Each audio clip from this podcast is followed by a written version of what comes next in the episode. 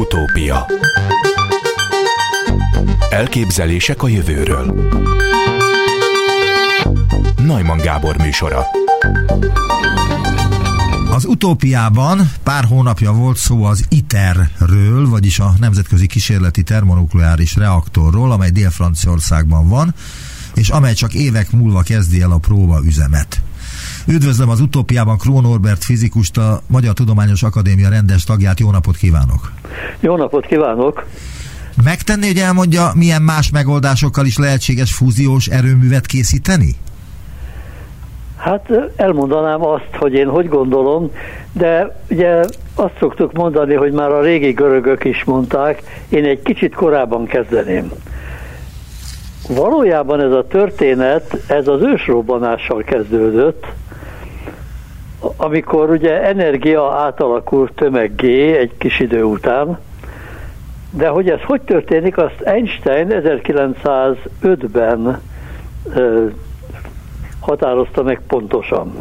Ez az ismert I egyenlő M szer C négyzet képlet, amely most már templomok ablakaiban, meg sok más helyen megtalálható, tulajdonképpen ez azt jelenti, hogy az energia átalakulhat tömeggé, és a tömeg átalakulhat energiává.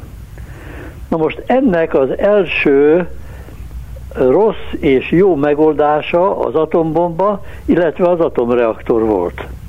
Ezekben a berendezésekben az történik, hogy egy nehéz atommagot ketté hasítanak, és a ketté hasított két atommagnak a tömege kisebb, mint az egy atommagé elő, a hasadás előtt, és ez a különbség energiává alapul. Ez az energia okozza az atombomba robbanását, valamint az atomreaktorokban ezekkel az energiával termelünk villamos áramot. Megkérdezhetem, másik... professzor úr, megkérdezhetem azt, hogy mekkora a különbség a ketté esett atommag és az eredeti között? Tehát mi, mi az a különbség, ami miatt ekkora robbanás hát az következik? Pici, az pici, de hát a, a A tömeget a fénysebesség négyzetével kell megszorozni, hogy energia legyen, tehát ez nagyon nagy, egy kis tömeg is nagyon sok energiát jelent. Aha.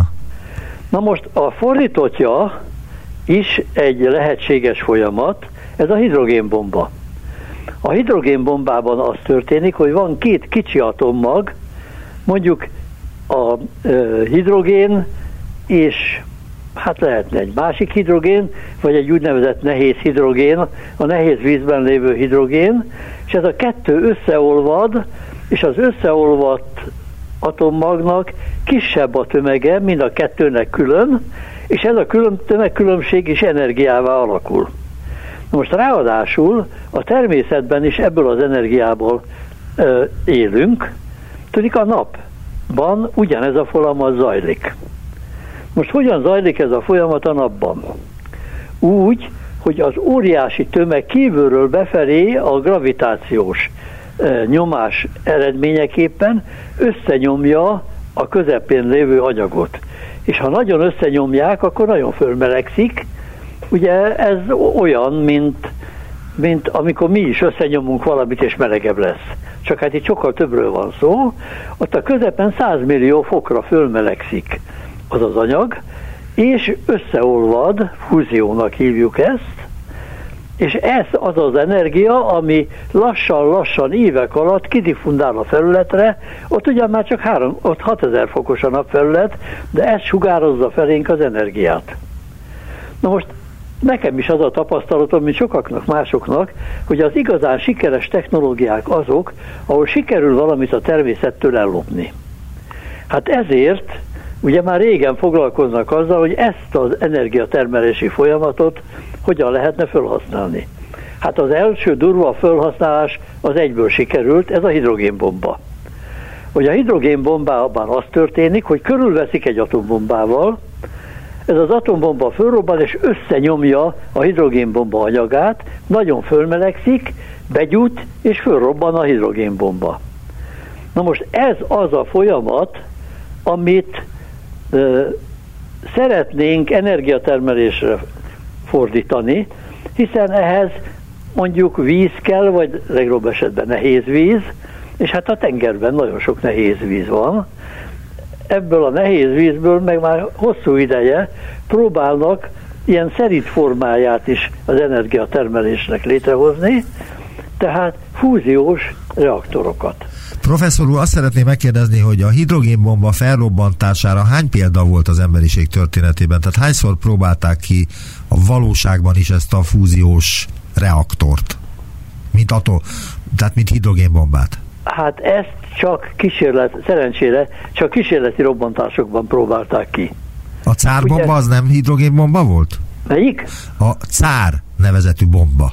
Az oroszok egy hatalmas bombát készítettek, amit elneveztek cár bombának, amit Szibériában valahol föl is robbantottak. Na, ez egy kísérleti robbantás volt, igen.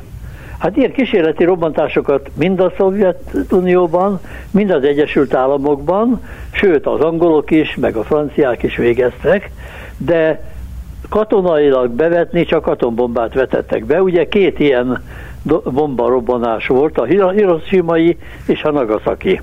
Világos. De a ezek hidrogénbomba a... szerencsére nem. Ezek a hidrogénbombák hányszor nagyobbat robbannak, mint a hiroszimai vagy a Sokszor. nagasaki? Sokszor. Hát persze ez azt is jelenti, hogy kevesebb anyagot lehet beletenni, és akkor a, a, na de hát bizonyára emlékszik arra, hogy beszéltek itt megatonnákról, tehát sok millió tonna e, e, trotillal, ekvivalens robbananyaggal, ekvivalens robbantásokat produkáltak, meg még nagyobbakat, tehát ez csak attól függ, hogy mekkora anyagmennyiséget raknak oda. Szerencsére ez, ilyen katonai bevetés még nem történt. De hát megszerizíteni ezt próbálják. Na most két lényeges fajtája van annak a már több évtizede folyó munkának, amelyik ezt a célt szolgálja.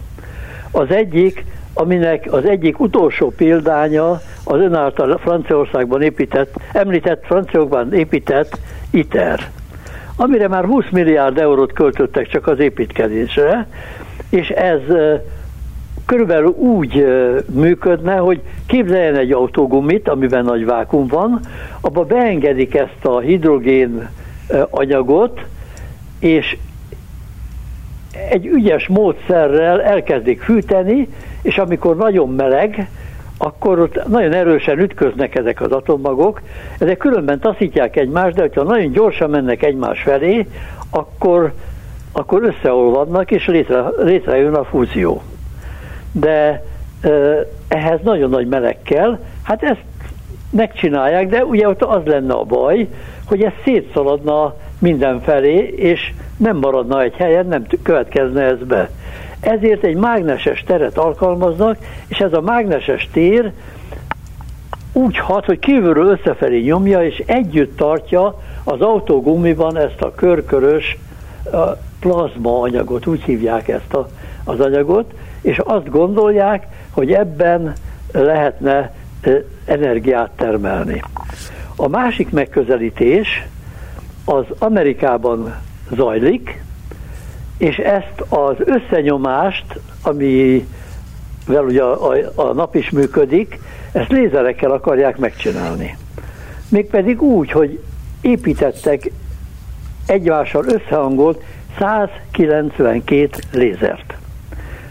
Óriási energiabefektetéssel, és ennek egy kis része, de még mindig óriási energiával megvilágítanak egy picikes hidrogénbomba anyagot kívülről, és a teteje ennek oda tesznek valamit, ami elpárolog, és ez az elpárolgó anyagnak a reakció ereje, a visszafelé nyomása, az összenyomja az anyagot, és azt remélik, hogy annyira össze tudják nyomni, hogy ez, ez be is gyullad, tehát fölrog ide a pici hidrogénbomba.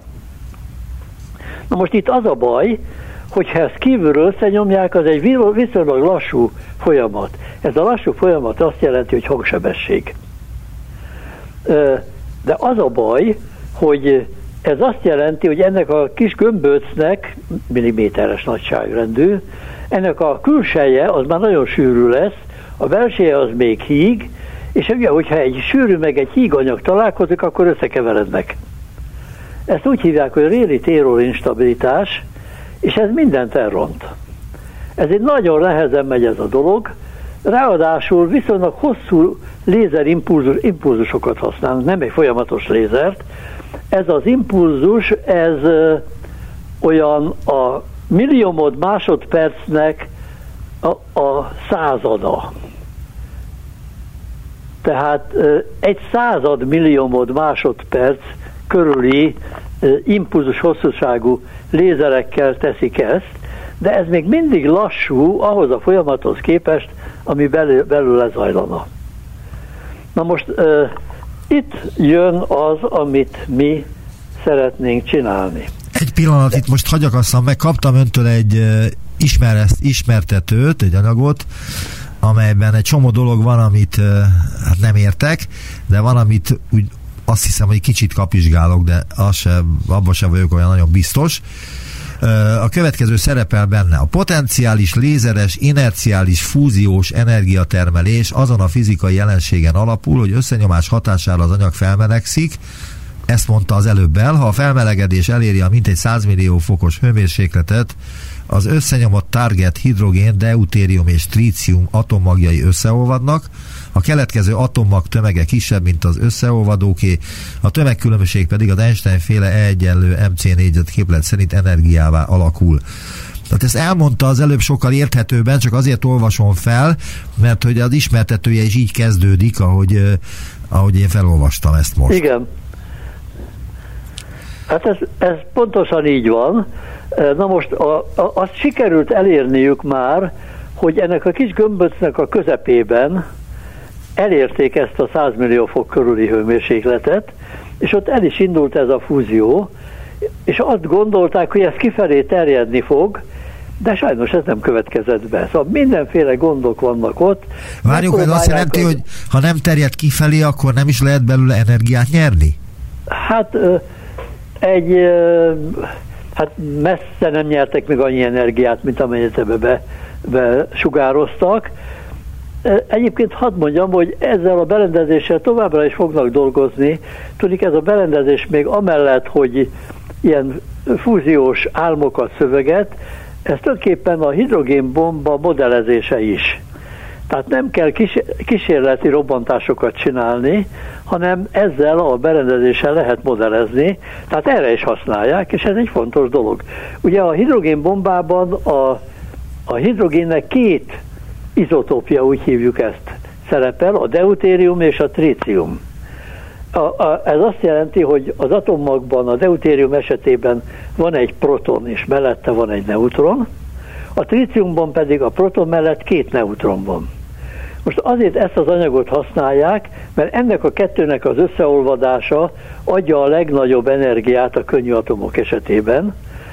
Viszont a trícium az egy rádióaktív anyag, az elbomlik, mégpedig tíz, tizenkettő év körüli a felezés ideje. Tehát a hidrogénbombákat időnként újra fel kell újítani, mert a trícium az elő, előregedett benne. Hát nyilván ezt kísérleti robbantásokkal tehetnék, de hát sokkal egyszerűbb egy ilyen modell berendezéssel csinálni. Aztán ha, van, van még egy e, ilyen erőmű, mert ugye a világon sok helyen kísérleteznek fúziós erőművel. Van egy úgynevezett mesterséges napnéven ismertté vált fúziós reaktor Kínában, amelyet állítólag üzembe is helyeztek. Ez a Kína legnagyobb és legmodernebb fúziós reaktora, Szecsuán tartományban lévő Igen. Tokamak há el kettő em kutatóreaktor állítólag új utakat nyithat a megújuló energiaforrások keresésében. Erről mi a véleménye? Hát a, a Franciaország is Tokamak. Ez az autogumi. Aha. Úgyhogy ez ugyanolyan jellegű. Van ott abban egy néhány olyan szakmai ötlet, ami más. Egyébként hadd mondjam, hogy Kínában, ebben az intézetben, ahol ez működik, azt hiszem ezer ember dolgozik, és hát óriási költségvetésük van. Tehát mi egy olyan fába vágtuk a fejszénket, ahol ö, a hangya próbál az elefánttal versenyezni. És hol tart ez a verseny? És mi az a uh, tétel, ami, amiben ők versenyezni akarnak velük? Mi volt a mi ötletünk? Egy kollégával, aki a fúzióban van otthon, én pedig a nanotechnológiában rákérdeztem a kollégára arra, hogy a nanotechnológia módszereit miért nem használják ebben. Hát ez még senkinek se jutott eszébe, mondta ő. És akkor beszélgettünk erről, ebből született meg ennek az ötletnek két alapötlete. Az egyik az, hogy említettem már, hogy itt az van, hogy a felületet elpárologtatják, és a, a reakcióerő nyomja össze a gombócot olyan mélységig, hogy az nagyon meleg legyen. Na most, hogyha ebbe az anya, ja és az a baj, hogy ez a fény nem is hatol be, mert a felületen elpárologtatja a felületet, és ez az elpárologtatott úgynevezett plazma, ez úgy viselkedik, mint egy tükör, és visszaveri a fénysugarakat. Tehát a fény energiája nem megy be az anyagba. Na most erre jött az az ötlet, hogy hogyha nem kívülről nyomjuk össze ezt az anyagot, hanem beleteszünk pici kis nanorészecskéket, mégpedig olyanokat, amelyek úgy viselkednek, mint egy antenna, ami összegyűjti a fényenergiát, vagy mint egy lencse, akkor ezzel belülről, tehát az egész térfogatban egyszerre lehetne ezt az összenyomást megcsinálni. Ráadásul ezek a kis lencsék ott annyira összegyűjtik az energiát, hogy ott nagyon gyorsan olyan energiák lesznek, amik elegendőek arra, hogy két részecske gyorsan ütközzön és összeolvadjon. De ehhez nem kell melegnek lennie, nincs arra idő, hogy meleg legyen, és ezért ez nagyon gyors, milliószor rövidebb lézerimpulzusokkal lehetne megcsinálni. Az ismertetőből szeretnék idézni, mert lehet, hogy ha duplán hangzik el valami különféleképpen, akkor különbözőképpen, akkor talán érthetőbbé válik. Azt írják, hogy az inerciás, inerciális fúziós folyamat azonban számos problémával küszködik. Az egyik ilyen probléma a lassúság, amire az előbb célzott is, és mondta is, hogy a lassúság az relatíve értendő, mert azért hangsebességnél kicsit gyorsabb a technológia.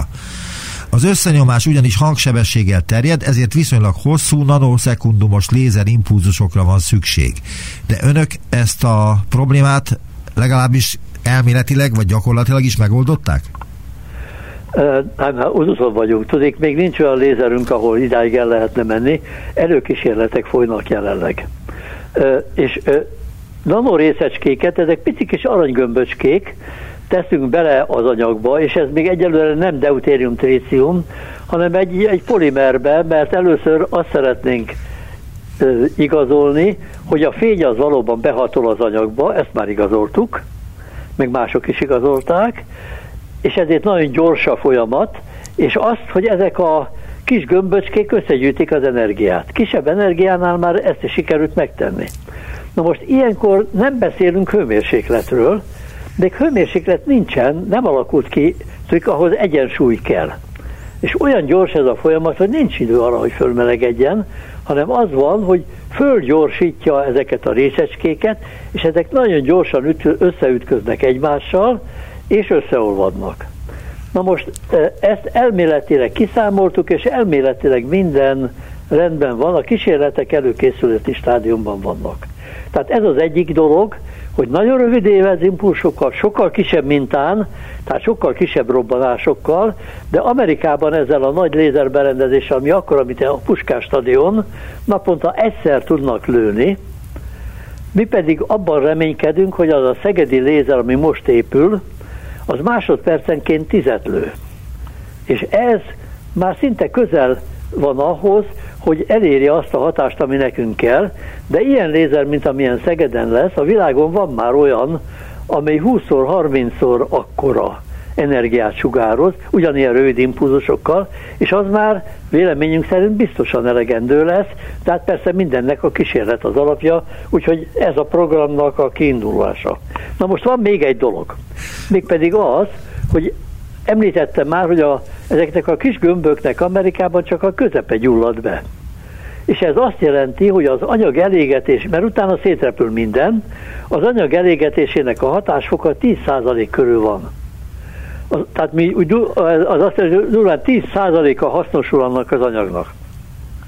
Na most egy másik területről, és ez a kollégámnak a területe, loptunk egy másik ötletet. Mégpedig a részecske fizikából. Ott lehet olyan körülményeket találni, hogy a, az az anyag, ami a részecske fizikában fontos, úgy hívják ezt, hogy quark-gluon plazma, ez most csak egy ilyen mellészbeszélés, az egyszerre e, gyújjon, gyújjon be, hogy egyszerre fogalmazzak. Na most nekünk sikerült találni egy olyan megoldást, hogy nem, mivel gyors a folyamat, nem kell százkilencvenkét lézer, elég kettő, két oldalról. Nem kell gömbminta, hanem elég egy vékony csíklap. És ö, ö, sikerült egy olyan ö, megoldást találnunk, hogyha ezeket a kis nanorészecskéket ebben a síklapban megfelelő eloszlásban helyezzük el, akkor a mintának a kilencven százaléka egyszerre gyullad be. Ez a másik ötlet, ami természetesen azt jelenti, hogy kevesebb energia kell ahhoz, hogy begyűjtsük. Nyilvánvalóan itt most az a cél, hogy minél kisebb energia befektetéssel, minél nagyobb energia termelést érjünk el. Na most természetesen arra mi még nem mertünk most vállalkozni, hogy, hogy egy Egy erőműben gondolkodjunk, de azért az álmainkban ez ott van. Most pár másodperc szület jön, de azonnal folytatom a beszélgetést Kroó Norberttel. Utópia. Továbbra is Kroó Norbert a vendégem, és a fúziós erőműnek a részleteiről tart előadást lényegében a professzor úr, és hát szerintem nagyon érthetően elmagyarázta eddig legalábbis, hogy honnan az ötlet, meg egyáltalán mi a cél ezzel kapcsolatban, de hogy ők az egyik kollégájával egy különleges megoldásokat is találtak a problémákra. Fölolvasom az egyiket. Az általunk javasolt megvalósításnál céltárgyként nem gömb alakú, hanem lapos céltárgyat alkalmazunk. Ebben az esetben a cél céltárgyat két oldaláról egyidejűleg sugározzuk be egy-egy lézerimpulzussal. Ezt mondta az előbb, hogy nem kell kilencven vagy százkilencven igen, lézer, igen. hanem csak kettő. Kísérleteink tanúsága szerint az egyidejűleg begyújtott réteg vastagsága a lapos céltárgy síkjára merőleges irányban kisebb, mint az előző példáknál alkalmazott gömb alakú céltárgy esetében, azonban a begyújtott térfogathányad összességében meghaladja az előző példákban elért térfogathányad értéket. És ebből mi következik? Hát ebből az következik, hogy kisebb energiával nagyobb energiát lehet termelni. De, ezt de ez nem csak ez, hanem a begyújtás is egyszerűbb így. Igen, de ezt, ezt csak elméleti úton ö, találták ki, mármint, hogy ebben nem, nem ö, szerepel még ö, konkrét kísérlet? Na most ö, konkrét ö, kísérletek ö, már itt-ott-amott vannak, bizonyos dolgokat már mi is csináltunk, sokkal kisebb lézerenergiákkal, mint amire itt szükség lesz. A, a folyamatoknak az egyik része az azt eredményezi, hogy két oldalról sugározzuk be az anyagot, és mind a két oldalról fölgyorsítja a, hogy úgy mondjam, a hidrogénatommagokat a lézersugár, és ezek egymással szembe haladnak, és összeütköznek. Na most, ha összeütköznek, akkor ugye az, az azt jelenti, minthogyha dupla energiával sugároztuk volna be. Mert, mert a, hát ugye, hogyha két autó ütközik egymással, és mind a kettő mondjuk százhússzal megy, akkor a hatás az olyan, minthogyha az egyik autó állt volna, a másik pedig kétszáznegyvennel ment volna. Úgyhogy ez is egy nagy előnye, hogy az összenyomáson kívül itt még egy ilyen folyamat is belép. A másik pedig az, hogy ez az ütközés, ez a mintának, hogyha ilyen ügyesek vagyunk, hogy ügyesen helyezzük el ezeket a nanorészecskéket, minden részében bekövetkezik. Egyszerre gyakorlatilag, hát most az, ez az egyszerre az túlzás, de említettem már, hogy mintegy milliószor rövidebb impulzusokkal tudjuk ezt csinálni. Na most persze ez azt is jelenti, olyan vastag mintát választunk, amin, amin a lézerimpulzus alatt ö, a, a sugár, a fénysugár áthatol. Ez azt jelenti, hogy a mi ö, esetünkben ez olyan, hát maximum száz mikron, tehát egy tized milliméter. És ezen belül jön létre, vagy reméljük, hogy jön létre, ez a nagy, nagyon jó hatásfokú begyulladás. Ez a, a, a igazán vonzó dolog. Na most ahhoz, elnézést, hogy ez bekövetkezzék, ezeken a kis nanorészecskéken, amik mi jelenleg aranyrészecskéknek gondolunk, de elképzelhető más is, jelenleg aranyat használunk az előkísérletekben is, ezeken a kis részecskéken egy bizonyos ö, úgy hívják ezt, hogy plazmon hullámok jönnek létre. Ez a plazmonik, ez az én szakmai területem, ez az, amit, amit a, az első beszélgetéskor már említettem, hogy ö, rákérdeztem, hogy ezt miért nem alkalmazzák, hiszen ez összegyűjti az energiát, ez a folyamat. Ezeknek a plazmonoknak az a tulajdonságuk, hogy ügyes esetben akár ezerszeres intenzitást produkálnak, mint ami a lézersugárzásból bement. Természetesen az energia megmaradás törvény az továbbra is érvényes, de ez azt jelenti, hogy nagy területről kis területre gyűjti össze az energiát. Ez a, ez a nanoplazmonika? Ez a nanoplazmonika, igen. Aha.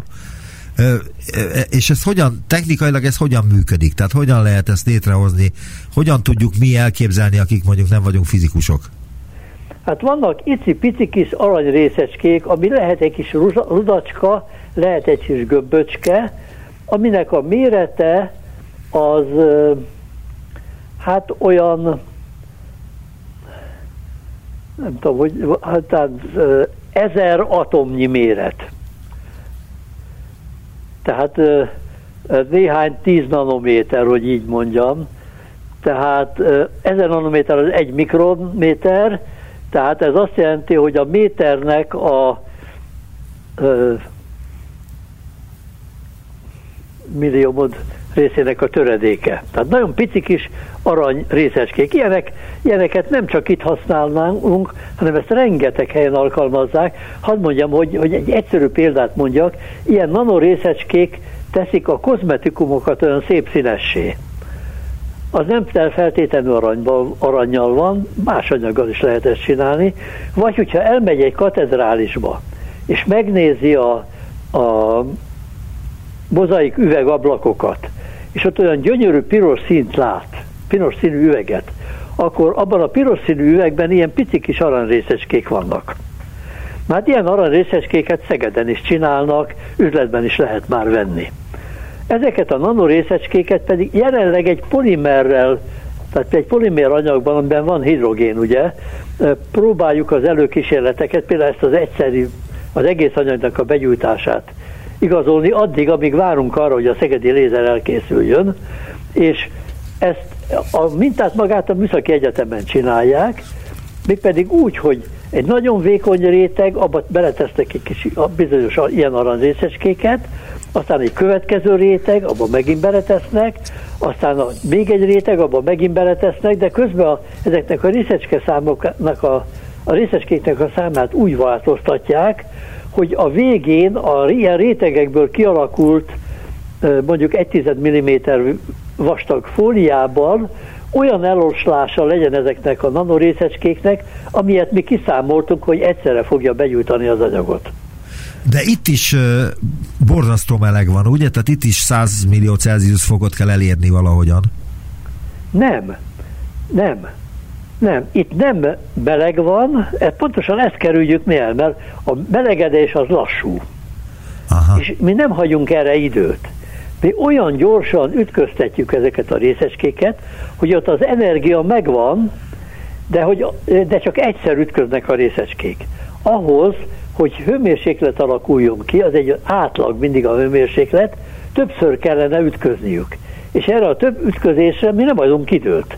Ez volt az egyik ötletnek az, alap, az, egy, az, az egyik alapötlet. Tehát a hőmérséklet az nem fontos tényező itt. Itt, nem, itt nem, nem, nem, nem dolgozunk hőmérséklettel. És egyensúlyjal se dolgozunk. Tehát akkor azt a problémát... mindig egyensúly tartozik. Tehát azt a problémát, professzor úr, kikerülték, amivel a franciaországi, igen, vagy a kínaiak küzdködnek, hogy mit lehet csinálni száz millió Celsius fokkal, hogy ne érjen hozzá semmihez. Igen. Mert ha hozzáér bármihez, akkor az elpárolog. Na most hadd mondjam, hogy persze vannak, akik ellenzik ezt, és butaságnak tartják, mert mindig hőmérsékletben gondolkodnak. De hát... Csak akkor születnek nagy dolgok, ha voltak bátrak, akik mertek, ha sokszor voltak bá- mertek bátrak lenni, sokszor bátrak és viharvertek. Adi Endre. Ad- Adi Endre a Tűz Csiholója című versében. Igen. Én is így gondolom. Na most ráadásul, hát nyilvánvaló, hogyha én nem hinnék ebben a projektben, akkor nem mertem volna javasolni. De hát a, a kísérletek azok azért döntőek, Tehát az előkísérletekkel mi odáig szeretnénk eljutni most, amilyen gyorsan lehet, de hát azért ez nem egy hónap lesz, hanem évek, hogy bizonyítjuk, hogy ez bizony működik. De egyébként hadd mondjam, hogy már fölvettük a kapcsolatot a paksiakkal is, tehát a, az ottani mérnökökkel, és őket szeretnénk bevonni, mert ugye az ember ilyenkor előre is gondolkodik. És hát most akkor hadd mondjam azt, hogy az, az én álmom az a következő, hogyha ezt elég gyorsan tudjuk megcsinálni, akkor meg lesz ez már annyira, hogy akár hőtermelésben is lehet gondolkodni, de ez most mondom, ez egy álom, és elérkezünk odáig, hogy a Paks egyet le kell állítani, Paks kettő működik, a Paks egynek a hőtermelését kiváltjuk ennek a fúziós programnak a hőtermelésével, és az infrastruktúra összes többi eleme maradhat. És egy idő hát, után... meg lehetne csinálni, hát én ezt már nem fogom megélni nyolcvanhét évesen, de, de mindent meg szeretnék csinálni, hogy minél közelebb kerüljünk ehhez, és hát ha ez igaz, és ezt megcsináljuk, akkor Magyarország a mennybe megy. Professzor úr, ha ezt meg tudják csinálni, és a Paks egyet helyettesítik ezzel az erőművel, a Paks kettőt is lehet majd helyettesíteni egy idő hát után? Hát természetesen. Igen, ezt akartam Most, kérdezni. Ha sikerül megcsinálni, akkor az emberiség energia gondja megoldódott. Mert hogy ugye a tengervíz az elég sok van. És a, van. abból ugyanazt használják, deutériumot és tríciumot. Igen. Aminek az előállítása az Most hogy a megy? Trícium, a trícium az nincs a természetben. Tudom, de az előállítása hogy működik? Tehát az könnyű előállítani a deutériumot és a tríciumot? Hát a deutériumot az, az nehéz víz. A nehéz vízben lévő hidrogén az deutérium. Na most, igen, de én azt sem tudom, hogy a nehéz vizet hogy kell előállítani. Tehát, hát az, az, az nagyon egyszerű, ennek sok módszere van. A norvégok annak idén már a második világháború alatt is csinálták, ezért szállta meg Németország Norvégiát, hogy az atom, atombomba programjához ezt ö, megszerezze, mert ugye a nehéz víz a sokkal jobban lassít, és ezért az atomreaktorokban is lassítva, tehát hűtőközegnek, de nehéz vizet használva előnyösebb lehet. Na most, egy atom, atomreaktorban van nehéz víz, akkor a neutronsugárzás a nehéz vízből nehezebb vizet is produkál. Tehát ez az egyik lehetőség. De a mi folyamatunk, amit mi csinálunk, annak van egy olyan eleme is, erről eddig nem beszéltem, amelyik a deutériumból tríciumot csinálhat. A hidrogénből pedig deutériumot. Tehát akár ezt még anyagtermelésre is föl lehet használni, ezt a módszert. Hogyan lehetne, hogyan lehet ezt a módszert népszerűsíteni? Tehát, hogy egy ilyen erőművet könnyű megépíteni? Hát azért ez még odébb van. Ez még odébb van, de hát azért én mondom, hogy hogy képzelem én el.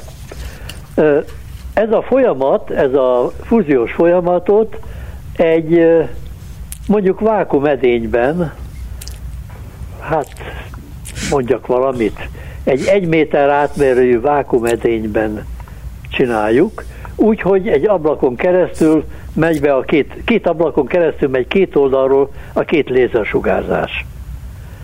Ott, ott, ott van a minta, amit úgy léptetünk, egy ilyen, mondjuk egy ilyen, egy ilyen tíz milliméter vastag fóliát úgy léptetünk, hogy másodpercenként tíz helyre tudjon lyukasztani a lézersugárzás. Ott hő keletkezik. Ez a hő, ez kisugárzódik annak az edénynek a falára, ezt az edény pedig, ez nagyon fölmelegedne, ezért ez két rétegű és köztefolyó vízzel hűtjük, és ez a, ez a víz az, amit az energiatermelő folyamatban aztán föl lehet használni. Hát ez felforr, és akkor lehet működtetni Igen. a tur- turbinákat ezzel. El, elképzelhető az, mert erről én már sokat beszélgettem, vagy kérdeztem tudósokat, hogy voltak éppen a dél-franciaországi, vagy az amerikai, vagy a kínai fúziós erőművekhez képest önök egy sufniban készítenek egy erőművet. Elképzelhető ez manapság a jelenlegi e, körülmények közepette? Hát egy sufniban nem fogunk erőművet készíteni. Tudik, ahhoz, hogy ez a folyamat menjen, ehhez olyan lézer kell, ami Hát úgy becslésem szerint tíz-húsz petavattos lézerimpulzusokat produkál. Tehát mondjuk ez akkora, mint a Szegeden most épülő két petavatos lézernek a mérete, ami egy, hát egy olyan tornaterem méretű szobába elfér. Hát tehát nem sufni. Igen, de egy tornaterem méretű szoba is eltörpül a dél-franciaországi vagy a kínai fúziós erőművekhez képest. Itt ugye a mi programunk, ez a, amit most megy, és öt éves program, ez másfél milliárd forintos program. Na most gondolj el, másfél milliárd a, az iter, tehát az a, az iter ugye az már sok-sok előkísérlet után került oda, tehát már sok milliárdot elköltöttek, mire elkezdték építeni az itert. Milliárd eurót? Sok milliárd eurót? Igen, igen. Mert itt másfél milliárd forintról van szó az önök esetében. Nálunk igen, ebben a programban. Tehát ez, ugye van egy angol kifejezés, a proof of, of principle, tehát az elv biz, bizonyítását szeretnénk elérni. És akkor ott kell belépni azoknak a mérnököknek, akik aztán ezt, ennek a technikai részleteivel erőre lépnek. De éppen azért a, a Südi miniszter úrral, meg a Kovács Pál államtitkár úrral beszélgetve erről, ők nagyon lelkesek, és felajánlották, hogy már most két mérnököt delegálnak, hogy ebben a programban részt vegyen, és hát nyilvánvalóan mindent akkor úgy csinálunk, hogy a potenciális jövő felé is nyissa az utat. Mert hogy eddig összesen ketten dolgoztak ezen az erőművön? Nem, nem, nem, nem. Az alapszabadalmi bejelentést kétezer-tizenhétben tettem meg itt a Magyar Nemzeti Örökvédelmi Hivatalban.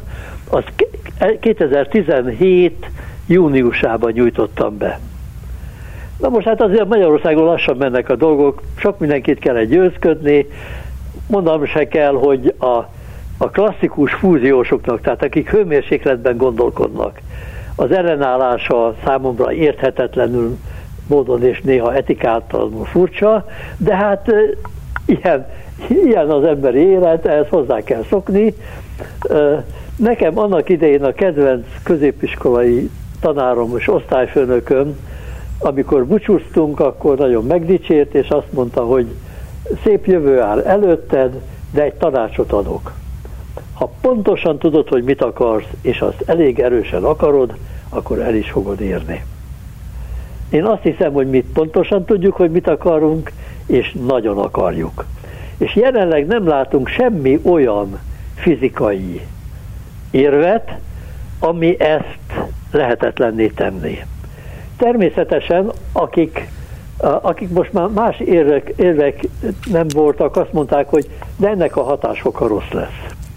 Tényleg a hatásfokról mondjon valamit, hogy ez most, mennyi energiát hát, képes termelni egy ilyen erőmű, ha már meg lesz minden azt feltétel. Tudom, hogy mivel ugye az, hogy teljes begyújtás van, lehet, és, a, és az amerikaiaknál tíz százalék van, ez egymagában jelent egy kilences faktort. Az, hogy százkilencvenkettő lézer helyett kettő elég, mégpedig sokkal kisebb, az egy sokszoros faktort jelent. Tehát, hogy ahhoz képest biztos, hogy jobb lesz, arra most mérget mernék venni. Az, hogy az energetikában ezt hogy lehet realizálni, ahhoz azért még sok munkára van szükség.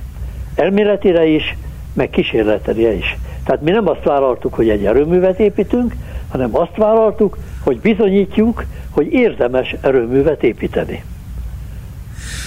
És hát kiküszöbölték azt, ami miatt a dolog az rendkívül labilis a jelenlegi fúziós erőműveknél, a magas hőmérsékletet. Igen, hát most nem is merem ezt már mondani, de egyre több cikk jelenik meg a, a interneten, ahol például az egyik azt mondja, hogy már a Department of Energy, tehát a, az amerikai hadügyminisztériumnak ez az energia részlege is tudja, hogy az az amerikai százkilencvenkettő lézeres fúziós masina nem fog működni, mint, mint energiatermelő. A másik pedig egy, egy olyan, cikk, olyan cikkek is jelennek meg, amik egyre erősebben kritizálják a Franciaországban érkező épülő berendezést. Tehát nem jó, hogyha az ilyen, hogy úgy mondjam, nem szakértői, szubjektív vagy sértődöttségből fakadó érvek szabnak gátot egy projektnek. Én úgy érzem, úgy, úgy érzem, hogy annak valószínűsége, hogy ezt mi meg tudjuk csinálni, az ötven százaléknál magasabb. Az, hogy ennek a hatásfoka mennyi lesz, az persze még kérdés, de én úgy érzem, hogy minden eddigi próbálkozásnál jobb lesz.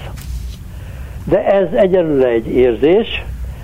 Általában az érzéseim nem csaltak még eddig, még soha. Remélem, hogy ebben sem fognak megcsalni. Én minden este úgy dolgozom, hogy meggyőztem magamat, hogy biztos, hogy ezt a projektet érdemes csinálni. Egyébként hadd mondjam, amikor valakivel beszélgettem erről, és azt mondtam neki, hogy hát én úgy látom, úgy érzem, vagy úgy gondolom, hogy ötven százaléknál nagyobb az esélye annak, hogy ez egy sikertörténet lesz. És az illető azt mondta nekem, hogy ha egy százalék esélyt csinál, látnál, akkor is érdemes lenne ezt a folyamatot végrehajtani. Hát úgy érzem, hogy a döntéshozók is erre gondoltak, mert annak ellenére, hogy, hogy sokan, sok, az el, sok ellenhang hangzott el, szakmai meg álszakmai is, de azért mégis megadták a lehetőséget arra, hogy elkezdjük ezt a folyamatot. Én azt remélem, hogy meg fogom érni azt, hogy lobogtatjuk az zászlót, hogy itt a megoldás. Nagyon szépen köszönöm az interjút, és rendkívül érdekes volt, és azt hiszem mindenki drukkol azért, hogy, hogy megérje azt, amikor éppen megnyílik egy Hadd ilyen mondjam, erőben. Hogy nagy szükségünk van arra, hogy a média is mellénk álljon, és ne... Mindig ilyenkor eszembe jut egy kartun, egy rajz, ahol két kőkorszak, egy kőkorszaki házaspár ül a tűz mellett, és a férj azt mondja a feleségének, hogy drágám, találtam egy megoldást, köveket pattintva, amivel egy olyan eszközt lehet csinálni, amivel könnyebben tudjuk a fát hasogatni. És ott ül egy harmadik személy lógó orral, és azt mondja, igen, és ezzel embert is lehet ölni. Szóval a kétkedés az mindig, mindenhol megjelenik. Nem is baj, de tulajdonképpen örülök neki, mert ez még fokozottabb gondolkodásra és érvelésre kényszeríti az embert. Úgy, úgy mondjuk ezt mi magyarul, ugye, hogy teher alatt nő a pálma. Igen. Köszönöm még egyszer akkor a beszélgetést. Kroó Norbert akadémikus volt az Utópiában. Remélem, hogy nem tudom, hogy mennyi időn belül, de még egyszer fel tudom önt hívni telefonon, hogy mondja el, hogy hogyan is indult. Köszönöm szépen, viszont hallásra. Viszont hallásra, köszönöm a lehetőséget. Visszaértünk a jelenbe. Neumann Gábor Utópia című műsorát hallották.